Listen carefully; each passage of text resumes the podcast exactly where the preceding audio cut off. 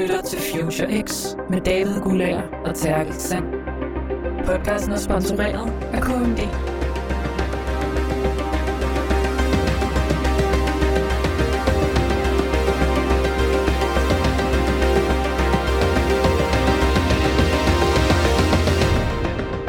Velkommen til Future X, din nye podcast-serie om fremtiden. Jeg øh, hedder David Gulager, og jeg sidder her med ved siden af min medvært, Terkel Sand. Goddag, David. Goddag, Terkel. Prøv at høre, i, i dag skal vi jo snakke om en, en ting, som, men, altså lad os bare slå fast, når man allerede hører ordet, så bliver man også lidt træt. Men vi skal jo snakke om sundhed, øh, og, og det er jo i den grad de sidste, de seneste år, sidste halvandet år været, altså alle steds nedværende. Det må man sige. Vi har talt rigtig meget om en, øh, en konkret pandemi. Ja, og, og lad os bare lige slå fast. Det er ikke, fordi det er den, vi skal grave os ned i. Det, det har vi hørt nok om. Men i dag skal vi tale om, øh, hvordan teknologi og øh, sundhed øh, smelter sammen, og hvordan teknologien måske kan være med til at øh, være mere forebyggende og skabe et optimerende helbred. Lige præcis, fordi det kan jo godt være, at vi, vi kan jo se, at, at, at altså, den pandemi, vi har haft, det har gjort rigtig meget for teknologien, det har gjort rigtig meget for udviklingen, og, og specielt inden for det her er vi jo rykket rigtig, rigtig langt. Og spørgsmålet er, hvor vi bevæger os henad, fordi det er jo det, der er sjovt ved, ved den her podcast Future X. Jamen, altså, vi graver os gerne ned i, i fremtiden med selvfølgelig det her teknologiske øh, aspekt, men gerne med mennesket i midten. Og det er jo ligesom, det er derfor, du er her, Terkel, fordi ellers ville det bare være for mig. Robert, Robert, Robert. Ja, altså det er jo sindssygt interessant at kigge ind i, hvordan øh, pandemien har været med til at accelerere anvendelsen af, af teknologi i sundhedsvæsenet. Og jo også gjort noget i forhold til, hvordan vi forholder os til sundhedsdata, og måske hvordan vi sådan fremadrettet kan sikre, at vi ikke kommer i den samme situation. Mm. Fordi du og jeg sidder begge to med et øh, ur på armen, der kan måle alle mulige sundhedsdata i dag. Mm. Hvordan kan det måske anvendes fremadrettet, så vi kunne stoppe en pandemi tidligere, eller give os adgang til et øh, fodboldstadion eller en festival, øh, mod at vi nemlig ikke er syge? Ja, det ville faktisk være meget fedt sådan et, altså for det er, der er sådan et sådan et ur, som vi har i dag, som rigtig mange bruger de her wearables til en eller anden element, om de skal måle, hvor meget det løber, eller måle deres sundhed.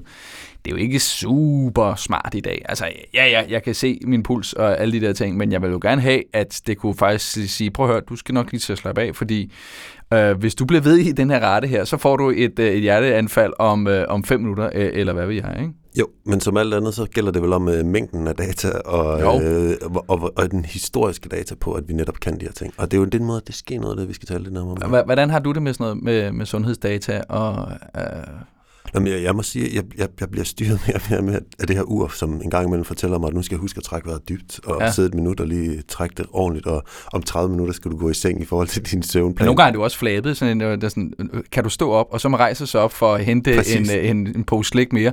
Øj, du, du Du stået det, op, du du stod 12 op. timer i dag. Ja. Det.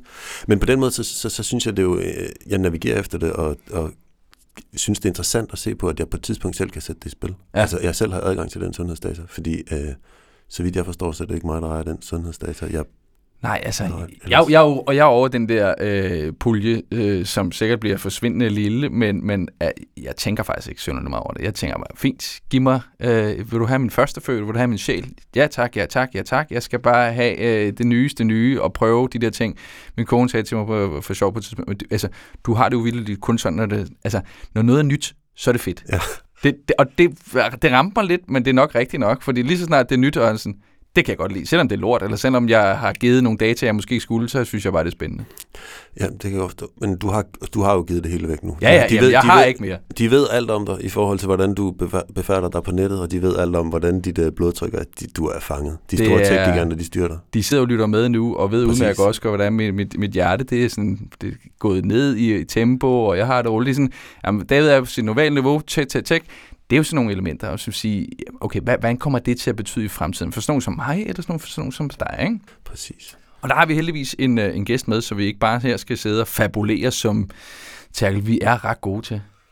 Jeg er på øh, Vestegnen, I er jo vildt gode til at fabulere om ting. Ikke? Altså, det er jo... Øh, Vestjylland, ja. Nå, okay, ja. Men, øh, men det heldigvis, så har vi jo en, øh, en rigtig vidende øh, person, gæst med os, en ekspert, øh, René Hauge Sørensen, Business Line Director hos, øh, hos KMD, som altså skal hjælpe os med at gøre os meget klogere på hele den her sundhedsbølge, eller i hvert fald øh, fremtiden inden for, for sundhed. Velkommen til, René. Mange tak skal du have, David. Og man kan måske allerede høre her på lyden, at øh, du, du er altså ikke med i studiet her i, i dag, bare lige sådan, så vi, øh, som vi er med her.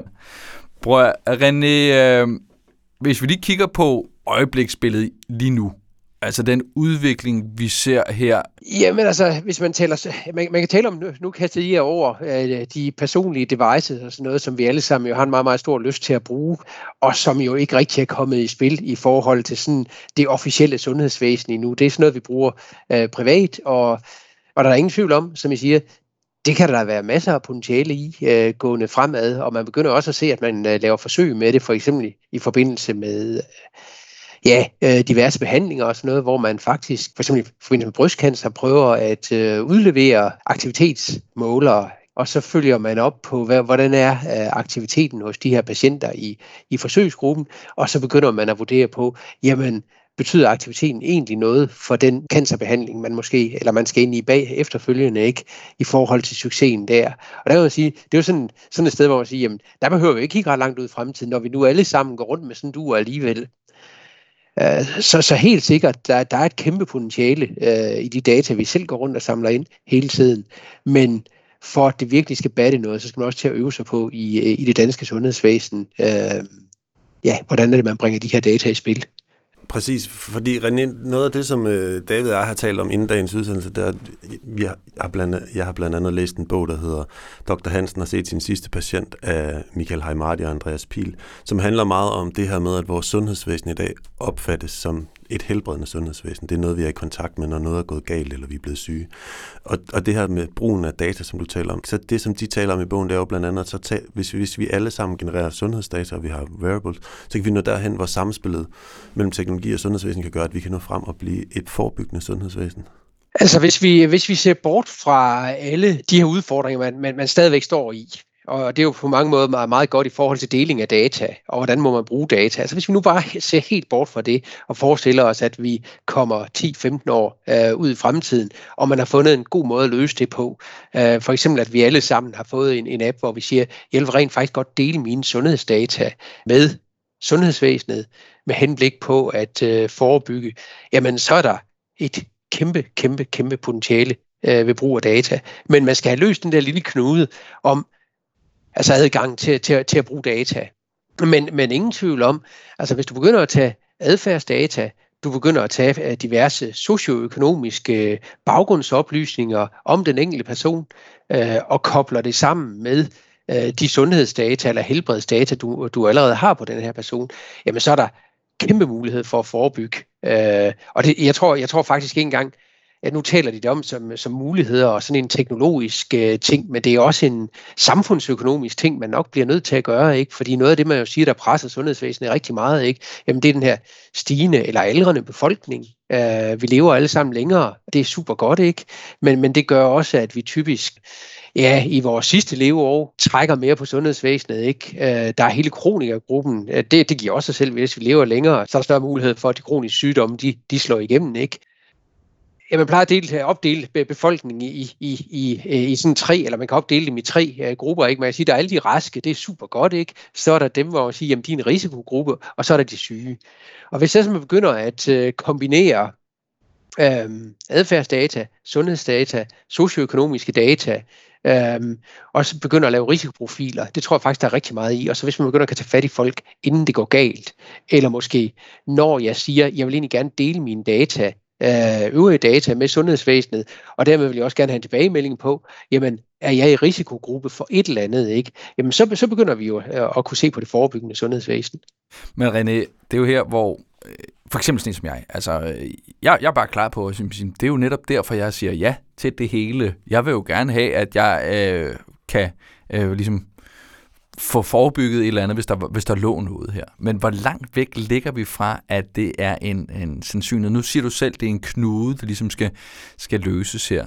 Hvad er det konkret, der skal gøre for, at den her går op? Jamen altså man kan sige, det, det, er, jo, det, det er jo den gamle, som jeg talt om i, i IT-branchen og i den her branche, også i forhold til sundhed i, i rigtig mange år, den der mulighed for at dele sine data det danske datalandskab er jo kendetegnet ved, at vi er super digitaliseret. Vi har utrolig mange data øh, om hinanden og om øh, den enkelte borger, men, men vi arbejder altså også i siloer. der er simpelthen vandtætte skodder imellem. Ikke? Jamen selv hvis man kigger ind på en kommune, eller du kigger ind på sundhedsvæsenet, hvis du for eksempel tager data, der kommer fra den praktiserende læge, eller bliver født ude hos den praktiserende læge, jamen det er faktisk meget, meget svært at dele dem med data, der bliver øh, født eller dannet på, på et hospital. Ikke? Så der er nogle siloer imellem.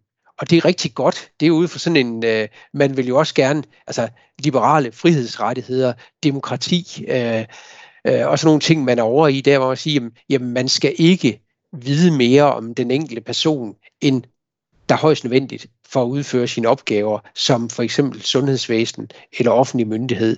Så, så, så der er man i virkeligheden ude og have fat i sådan en, en, en ret stor og på nogle måder også øh, filosofisk diskussion om, jamen hvad skal man så gøre i fremtiden for rent faktisk at nedbryde de her siloer på en sikker måde, så vi alle sammen stadigvæk har lyst til at aflevere vores data og har tillid til, til vores system. ikke. Men en vej kunne måske være det, det der med, at man som, som øh, patient, som borger, øh, som en del af det her samfund, kunne gå ind og sige, jeg har faktisk også lyst til at dele mine data til forskning øh, inden for, for sundhed, øh, inden for genteknologi, øh, ligesom man for eksempel kan blive organdonor. Men jeg har også muligheden for at trække den tilbage igen. Men, men René, når vi kigger ind i den her knude, kunne den ikke være at vende den om, som man netop sagde? Fordi i dag er det jo vel øh, det er jo staten og regionerne og den enkelte praktiserende læge, der, ender, øh, der ejer vores sundhedsdata. Hvad nu hvis sundhedsdataen var ejet af den enkelte? Jeg ved godt, at så er vi også ude i, at så kan vi måske opnå et mere øh, ulige sundhedsvæsen, men at David selv har mulighed for at sætte sin sundhedsdata i spil og generere flere ved at have wearables og lade, få øh, blodprøver hver uge. Øh. Så jeg kunne være min egen læge? Jamen, det er vel lidt der, hvor, vi, vi også, ja, hvor teknologien er med til at bevæge os hen, fordi vi har alle, gang, alle sammen adgang til uh, Google, og uh, vi, jeg kan da i hvert fald ikke sige mig fri for ikke en enkelt gang imellem lige at forestille mig at stille en diagnose selv, uh, hvis der har haft en rød plet på armen eller andet. Men, uh, at, men at der også er nogle udbydere, hvor vi ligesom kan gå til, hvis, hvis vi selv har den her data, vi selv har mulighed for at sætte spil. Og vi så netop kan få det her forebyggende, så David har mulighed for at uh, forebygge uh, potentielle livsstilssygdomme eller andet. Jeg tror i virkeligheden, det er der, uden, uden at være øh, ekspert i, øh, i lige præcis den del af det, og, de, og, og, og den juridiske del omkring det, ikke. men jeg, jeg tror i virkeligheden, at det er vejen. Ja, altså, som jeg siger, det der med, det er ikke øh, hospitalet, hvor dine data er blevet registreret, eller kommunen, hvor dine data er blevet registreret, der er dataansvarlig og dataejer. Nej, det er sådan set dig som mm. borger, ikke? Og du må bruge de data øh, som, du har lyst, øh, som du har lyst til. Du må dele dem, som du har lyst til. Hvis man siger, at nu tog jeg faktisk de sundhedsdata, som er godt nok blevet registreret på et hospital, sammen med de øvrige data, man må, har registreret om, og måske i, øh, ja, det kan være i beskæftigelsesforvaltningen i kommunen, sammen med de data, øh, der er om min uddannelsesbaggrund, sammen med alle de data, jeg går og føder med, min, øh, med mit... Øh, med mit, øh, hvad det hedder, løbeur, øh, eller min telefon, når jeg går rundt med den i lommen, ikke? Og siger, prøv at, jeg kunne faktisk godt tænke mig at få lavet sådan en risikoprofil på mig selv. Præcis. Hvad er jeg i risiko for? Og så prøv lige at forestille hvis man begynder at tage, tage hvad det hedder, gen-sekventeret eller genomdata med, ikke, som man jo også begynder at uh, indsamle. Der, der kan selvfølgelig være et eller andet e, uh, etisk i det. Hvor meget har man lyst til? Altså, Øh, har du lyst til at vide, at øh, din sandsynlighed for at dø om, om fire og et halvt år, øh, den er cirka 75 procent, øh, hvis det er sådan, at du ikke øh, gør et eller andet drastisk. Jamen, det, kunne måske være meget, øh, det kunne måske være meget rart, ikke? Øh, men, men hvis det nu er sådan noget, hvor man siger, at øh, din genomdata siger, at øh, du har meget, meget stor øh, sandsynlighed for at øh, blive ramt af cancer inden, øh, ja, dødbringende cancer inden for øh, ganske få år, ikke? Jamen, har, har du så lyst til at vide det, ikke? Jo. Så, så det, det, det rejser nogle andre ting, ikke? Men ingen tvivl om, jeg tror, det vil være øh, fantastisk både for den enkelte, men også for sundhedsvæsenet, at man rent faktisk havde den der mulighed for at lave ja, risikoprofil, hvor man inddrog alle data, fordi folk de delte deres data. Præcis, men, men så får sundhedsvæsenet vel også en anden rolle, fordi at øh, så bliver det vel ikke kun diagnostiserende, som det er i dag, men hvis vi har alt data til rådighed, så kan man jo netop fokusere på at være helbredende eller forebyggende, men at det måske mere, altså det er mere forståelsen og oversættelsen af den data, vi genererer, så lægen har en anden rolle, end den har i dag. Ja, det kan være, at det er nogle andre, der, der får en anden rolle, fordi jeg synes, jeg synes virkelig også, det er, er super spændende at hæve det op til det her samfundsmæssige ja. perspektiv. Ikke? Altså, at sige, jamen hidtil, der taler man meget om læge-patient-relationer, det er det, man altid har lyst til at tale om, men hvis du ser på samfundsøkonomien og samfundet som helhed, ikke? hvis du kan målrette for eksempel dine forebyggende indsatser, fordi du kender din befolkning meget, meget bedre, ikke? Øh, på baggrund af data, jamen så er der altså også rigtig mange penge at spare i det. Og det er noget af det, øh, hvor man kan sige, jamen øh, i forhold til aldrende befolkning, i forhold til mindre arbejdsstyrke øh, de kommende år, så bliver det bare super vigtigt. Fordi vi er jo nok heller ikke i en situation, hvor vi bare kan ansætte mange flere ind i sundhedsvæsenet. Så vi er nødt til at finde nye måder at gøre tingene på. ikke. Og der kan netop det her være, være, være et eksempel på det. Tag noget så banalt som for eksempel øh, mange af de der rygeafvændingsinitiativer, øh, man har kørt for, ja, det er snart mange år siden, man, man startede med dem, ikke? men man kører, gør det sådan spor, sporadisk stadigvæk. Men da man startede ud med det, der, der tænker jeg, nu, nu går vi efter alle folk, for eksempel i, i en kommune, eller, øh, eller et stort om, område, ikke? Og det var måske kun øh, 10 procent, der rent faktisk rød, men de 90 procent af andre, de blev også ramt af det, ikke? Så det vil sige, 90 procent af de penge, man rent faktisk brugte på sådan en kampagne, og det kunne være ganske meget, øh, faktisk mange gange, de var spildt. Og det er faktisk det samme, der er tilfældet med mange af vores sådan brede forebyggelsesindsatser i dag, ikke? De er spildt, fordi man rammer ved siden af målgruppen. Mm. Hvad, hvad, hvad så hvis man, altså netop som, som vi snakker, hvis man nu havde alle de her øh, remedier og data og hvad ved jeg, så man faktisk vidste 100%, jamen det er den vej, vi går. Øh, og vil sige, som, som du siger i dag, jamen det kan godt være, at man kan, man kan være sin egen læge i dag, men altså bare gå en gang på nettet, øh, på Necdot, eller hvad vil jeg sige, jeg har en rød plet på armen, jamen du dør kraft om tre timer. Så, så der vil man jo helst ikke, man vil helst gerne have den der, den rigtige vej, en rigtig øh, forståelse af selvfølgelig, hvad er det, der sker med en, men kunne man så i teorien og i det, det fede utopien forestille sig, at vi kunne udrydde de, de, de store, slemme sygdomme, fordi vi ligesom kunne i gåsøjne se ud i fremtiden, hvad der kunne komme til at ske med en. Vil man kunne gøre det? Jeg ved ikke, om man kan øh, udrydde øh, de store, øh, grumme øh, sygdomme, fordi jeg ved da godt for eksempel sådan noget med nakkefoldsscanninger og sådan noget, ikke? Det er jo sådan et, et, en, et, nogle trin ud af den vej, ikke? Mm. Men der begynder man jo også at sige, hvem er det, der har ret til livet og sådan nogle ting, ikke? Øh, men man vil da i hvert fald kunne, øh, kunne forebygge det, det rigtig meget. For eksempel hvis du begynder at se på hele, hele det, det menneskelige genom, og man rent faktisk øh, for, for 20 år siden, der kostede det måske mega mange millioner at, at, at sekventere øh, et menneskes øh, genom. Ikke? I dag der er vi måske nede på, jamen, nede på 5.000 kroner. Hvis man nu øh, brugte det bredere, så er det faktisk en mega billig måde til at se på, jamen, hvad, hvad, hvad ligger der egentlig af risiko? Altså når du så kobler det sammen med øvrige sundhedsdata, ikke? hvad ligger der egentlig af risiko for den enkelte patient, den enkelte borger i forhold til at få diverse sygdomme, hvad man disponerede for. Og dermed kan man selvfølgelig også begynde at forebygge øh, tidligere, og måske øh, igen holde folk i en raske gruppe, i stedet for at de ryger op i risikogruppen, eller, eller gruppen af de syge, der typisk øh, koster rigtig meget. Men jeg ved ikke helt, helt om jeg har fantasi til øh, at, at sige, at så får man udryddet øh, nogle af de, de meget store øh, øh, øh af grumme sygdomme, der koster rigtig meget, eller er meget byrdefulde for en enkelte patient øh, i dag. Øh, fordi jeg kan ikke lige ja, se, hvordan man skulle gøre det, men man kunne måske forebygge tidligere. Men måske øh, kunne man gøre det. Vi har faktisk været ude og besøge, eller vi har haft øh, besøg af Søren Terkelsen, som netop har lavet sådan noget, øh, som er meget anderledes i forhold til at øh, forstå ens krop, i forhold til sådan en, lad os bare kalde den en form for wearables, øh, fordi Søren øh, har, har været med øh, til at stifte det der Quinn, som laver menstruationsbind, hvor altså de opsamler blod, og i blodet her kan man så få svar på en masse ting. Og vi har netop taget en snak med, med Søren omkring hele hans øh, forståelse, og ikke mindst øh, tanker omkring øh, virksomheden, og hvad, hvad det er, man skulle kunne, kunne gøre i fremtiden.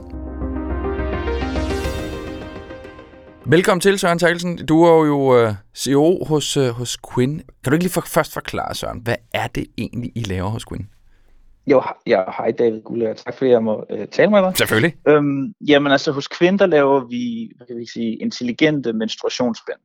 Så uh, med min medstifter, Sana Sera og jeg, så har jeg arbejdet på det her projekt i de sidste knap syv år, hvor vi basalt set laver en non-invasiv blodtest, Cirka 2 milliarder kvinder har deres menstruation hver måned, og basalt set så er det en mulighed for en månedlig blodprøve, som, som kommer uden man skal gå til lægen eller stikkes med nåle eller lignende, øh, med et unikt, hvad kan man sige, en, en unik prøve øh, i form af det her menstruationsblod, som kommer ned på vores bind, som er et modificeret øh, menstruationsbind med sådan en lille strip, der er bygget ind i bindet, som man efter brug trækker strippen ud, og så putter man den ind i sådan en, øh, en speciel, hvad kan vi kalde det, sådan en speciel boks, man så sender til vores laboratorie, hvor vi kan analysere prøven, og så får man resultaterne af sin test tilbage på sin mobiltelefon. Så det er sådan en, en hjemmetest øh, for kvinder. Hvorfor, hvad er din vurdering, hvorfor det har ikke været udbredt noget før, eller sket noget før? Om der tror der er mange grunde, men altså, for det første så er menstruation jo øh, et tabuiseret emne, så jeg tror, man ud fra sådan medicinsk synspunkt, som samfundet generelt øh, ikke har anset menstruation som værende brugbart på nogen måde. Det har set, anset som sådan et slags affaldsprodukt. Øh, men det fandt vi ud af via forskning på Stanford Universitet, at det er det ikke. Interessant nok så fandt vi også ud af, at menstruationsblod også har en hel del andre attributter, som kan sige andre ting om helbred, som en normal blodprøve ikke kan sige. Øh, for eksempel øh, det, der hedder HPV, altså en, en test, man får lavet gennem sådan en, øh, en smerprøve, øh, men vi har også en, en øh, formodning om, at vi kan detektere forskellige former for cancer øh, og seksuelt transmitteret sygdomme direkte fra menstruationsblodet, øh, så man kan blive testet, hvad kan man sige, oftere og, og, og hvad kan man sige, uden ja, non-invasivt, ikke? Og, og det, det er jo sådan noget, det man leder efter i, i hvad man sige, industrien. Man, man leder efter måder, som er nemme at bruge, fordi vi arbejder frem imod en verden, som skal være præventiv, hvor vi fanger ting, før de når at blive et problem. Øh, og det er sådan, sådan, vi bygger vores virksomhed efter, det er at, at være en, en præventiv health diagnostics virksomhed. Og, og hvad, hvad så fremtiden inden for det her? Altså nu siger du det der med, at man skal tage en strip ud, og så skal man sende den ind til et laboratorium, og så får man svar tilbage. Altså, mm. kan, kan man gøre det led nemmere i fremtiden? Ja, altså vi, vi har udviklet prototyper af, at vi bygger øh, kan man sige, laboratoriet direkte ind i bindet. Så du kan forestille dig i fremtiden, at øh, vi bygger en prototyp, hvor du, vi bruger noget elektrokemisk detektion og, og sender resultatet via Bluetooth til din telefon. Du får svaret direkte på din telefon. Øh, det er en måde at gøre det på. Du kan også bruge øh, andre former for teknologier, hvor du øh, laver sådan en lille øh, jeg kan sige, farveskifte på strippen, der viser tilstedeværelse af en specifik øh, protein eller, eller en analyte, hvor du detekterer den on-device, kan man sige. Mm. Men, der, men der er meget mere øh, kan man sige, analytisk power i at bruge et laboratorie. Vi kan analysere potentielt set hele dit genom for, for hvad der foregår, og se skifter over tid. Og det, vores vision er også, at når vi bygger det her ind, øh, så biobanker vi. Altså vi tager den resterende del af prøven og putter den i en minus 80 grader fryser. Øh, og hvis du så senere får diagnostiseret, lad os tage eksemplet med ovariekancer, så ved vi faktisk ikke, hvordan ovariecanceren ser ud i stage 1 og stage 2.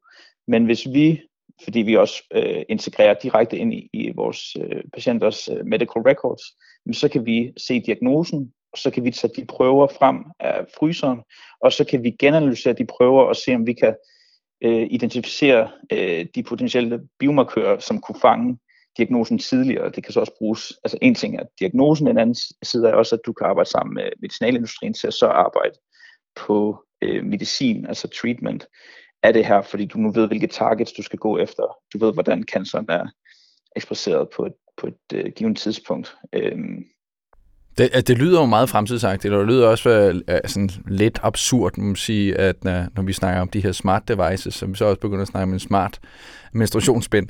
Uh, ja. Altså, er der en grænse for det her? Er der et sted, hvor man siger, okay, jamen, her tager jeg ikke længere i forhold til udvikling og i forhold til muligheder?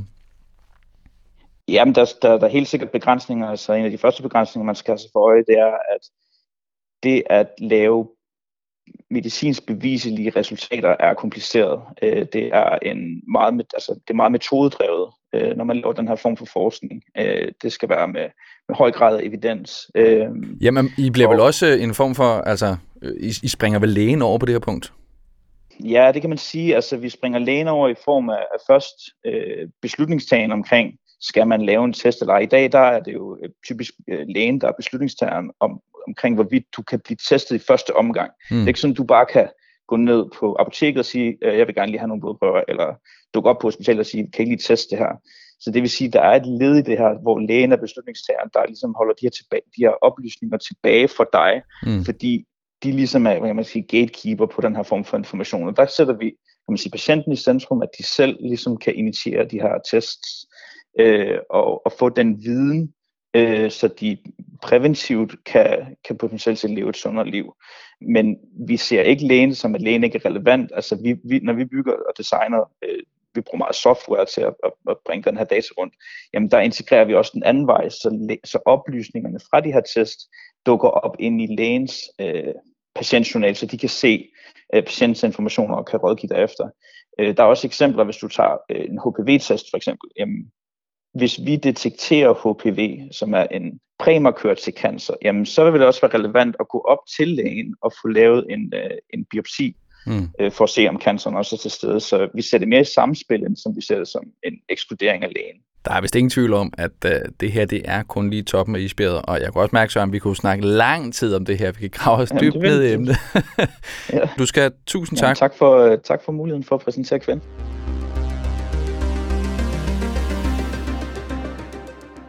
René, nu har vi jo talt både om øh, anvendelsen af sundhedsdata og det forebyggende øh, sundhedssystem, og en løsning her som Sørens, der gør det muligt at monitorere og diagnostisere tidligere.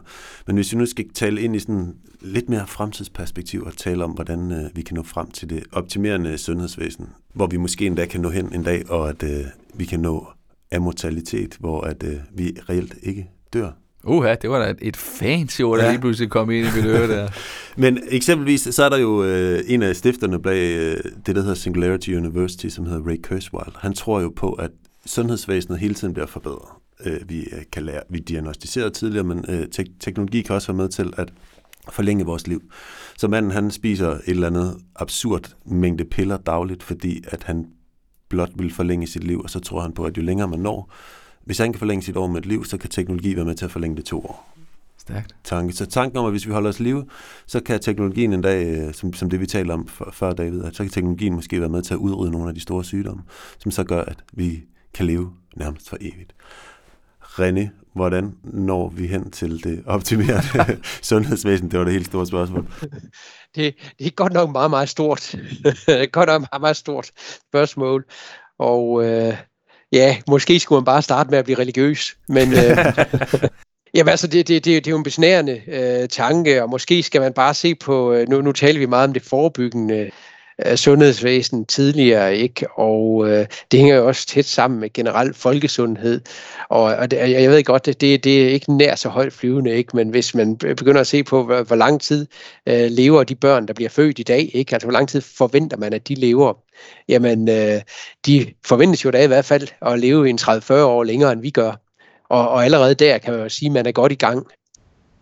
Men øh, det optimerende sundhedsvæsen, jamen det er jo ikke Altså det er jo ikke skævt, men, men, men man bevæger sig jo lidt ind, øh, ind i medicinens verden her, også, øh, hvad kan man sige, genteknologiens, øh, bioteknologiens verden, ikke? som vi berørte lidt før øh, i forhold til brug af genomdata og sådan nogle ting. Noget af det, der jo bliver, bliver rigtig spændende, ikke? det er jo også, altså tag nu for eksempel øh, hele proteseområdet i dag. Det er jo øh, stadigvæk noget, der bliver øh, produceret, Øh, ja, godt nok forskellige typer, ikke? Men, men det er jo ikke sådan, du får en individualiseret protese, eller en helt individualiseret øh, behandling. Øh, og begynder man nu at koble det sammen med for eksempel forebyggelsen, at man kan se, det er jo måske en god idé, at øh, ja, i stedet for, at når det går galt, at man skifter en, en hjerteklappe, øh, eller en hjerteklap, så øh, kan man allerede forudsige, at om, om nogle år, der får du altså problemer med hjertet, og skal bør få foretaget den her operation. Og så kunne man måske begynde at gro en. Altså, Hmm. Altså en, en, en, en, jeg ved ikke. Ja, i stedet for, ja, i stedet for at man uh, sætter et eller andet uh, mekanisk fremindledning med ind, ikke? Jamen, så kunne man måske med, med stamceller begynde at, at vokse en, som passer lige præcis til dig, ikke?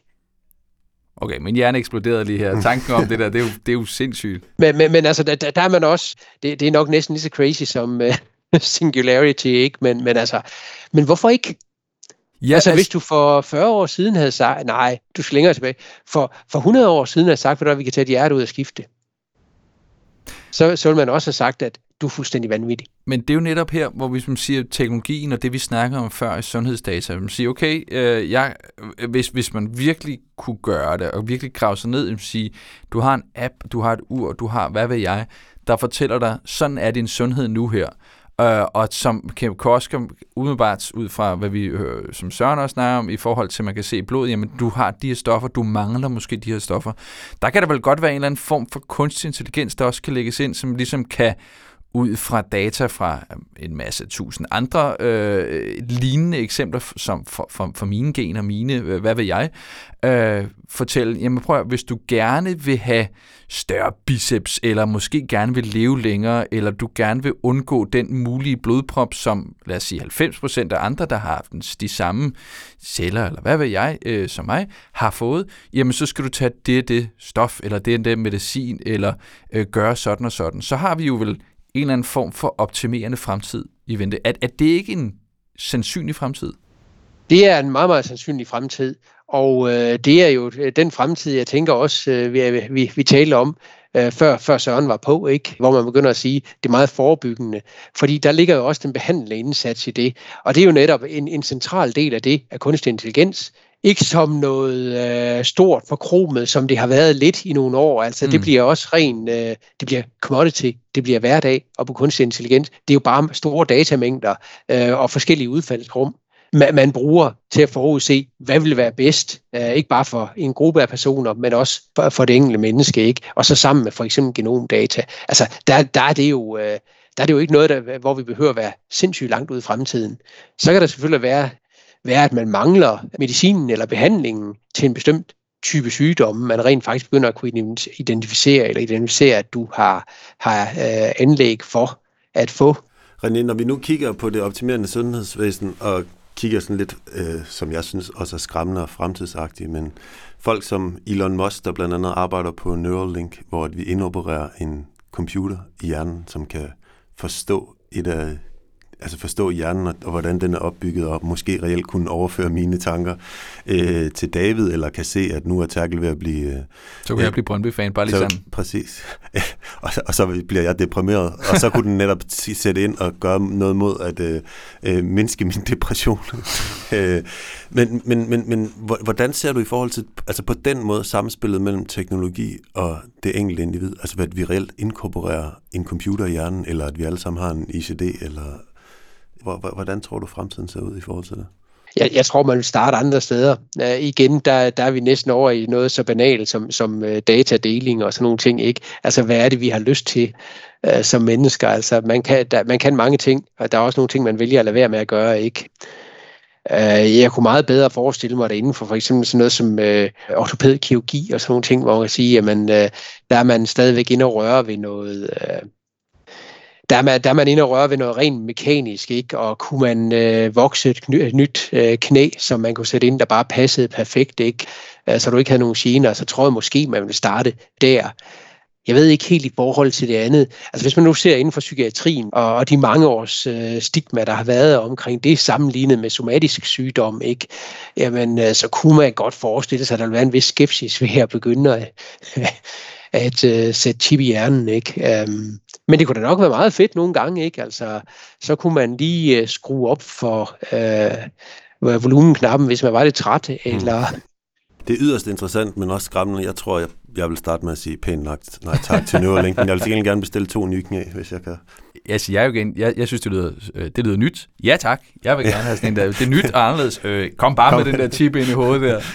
Uh, prøv at René, vi, vi lakker mod enden, men, uh, men hvis vi lige sådan her i uh, lige til slut skal prøve ikke at opsummere, men hvis vi sådan skal, skal kigge på alle de muligheder. Når du har nævnt alt det her, så sidder jeg med en følelse af, at øh, øh, du siger selvfølgelig, et er medicin, men noget andet er teknologien. Altså kommer teknologi reelt set til at redde mennesket her, hvis vi kigger på den udvikling, vi ser nu, og den udvikling, vi kommer til at se fremover? Jamen det gør det jo. det har teknologi sådan set altid gjort. det er der ikke noget nyt i. Altså grunden til, at vi som øh, relativt svage dyr øh, overlevede i første omgang på savannen, det var fordi vi lærte at bruge redskaber øh, og kunne begynde at spidse en sten ikke? Øh, og, og klare os den vej rundt, når vi nu har nogle meget svage tænder. Så teknologi kommer til at flytte os. Teknologi kommer til at redde os. Øh, det er jeg slet ikke i tvivl om. Øh, teknologi kommer også til at skabe en på mange måder meget bedre verden, og også for patienter, ikke en mindre byrdefuld verden. Jeg vil ikke lade mig at tænke på, bare sådan et, et meget, jeg ved ikke om det måske så bliver det afsluttende, den her kamerapille, som man godt nok har talt så meget om i forhold til, øh, øh hvis man skal have undersøgt tarmsystemet, som man så kunne sluge, og så i løbet af, nogle, øh, af et døgn, ikke, så havde man et godt billede af, hvordan, hvordan ser det ud, i stedet for sådan en endoskopi, hvor man skal bedøves, og det kan være ubehageligt og sådan noget. Det er der ikke nogen, der har lyst til. Det er, jo, det er jo sådan det første step. Nu begynder man så at se på, jamen, øh, hvordan kan man tage sådan en, og måske begynde at få den til at tage biopsier og sådan noget, ikke? Mm. Uh, den tager trods alt 400.000 billeder, når den kører ned igennem tarmsystemet, ikke? Men hvordan kan man også få den til at begynde at tage biopsier og prøver med ud, ikke? Uh, prøv at forestille jer, hvis man uh, for eksempel får en eller anden ty- uh, type uh, for cancer, øh, leukemi for eksempel, og man så kunne få nanopartikler i blodet, der gjorde, der rent faktisk kunne målrettet kunne ind og øh, angribe øh, øh, kræftcellerne og så videre. Ikke? Jeg tror, det kommer til at redde os. Jeg tror, det er nødvendigt, øh, hvis vi skal ja, også blive ved med at få mere, få, øh, få mere sundhed øh, for de samme øh, ressourcer. Der er kæmpe potentiale. Vi begynder at se lidt af det, men, men det, det er sådan skyggerne, øh, konturerne, øh, og der er en kæmpe opgave med også at få taget ny teknologi til sig, få det gjort til mainstream, også inden for sundhedsvæsenet. David han er klar på det i hvert fald. En kamerapille, øh, ja. en lille robot, der flyver rundt samtidig med en, en chip i hjernen. Øh, robot, robot, robot. Jeg er klar. René, tusind, tusind tak. Velkommen. Vi har ikke meget mere her på, øh, på FutureX for den her gang i hvert fald. Nej, mange Husk tak nu for det. at øh, gå ind og øh, abonnere, eller skriv, hvad du synes, så, øh, så skal vi nok se, hvad vi kan få ud af det. Få mange flere fede emner, ikke? Præcis. Ikke, Terkel? Yep.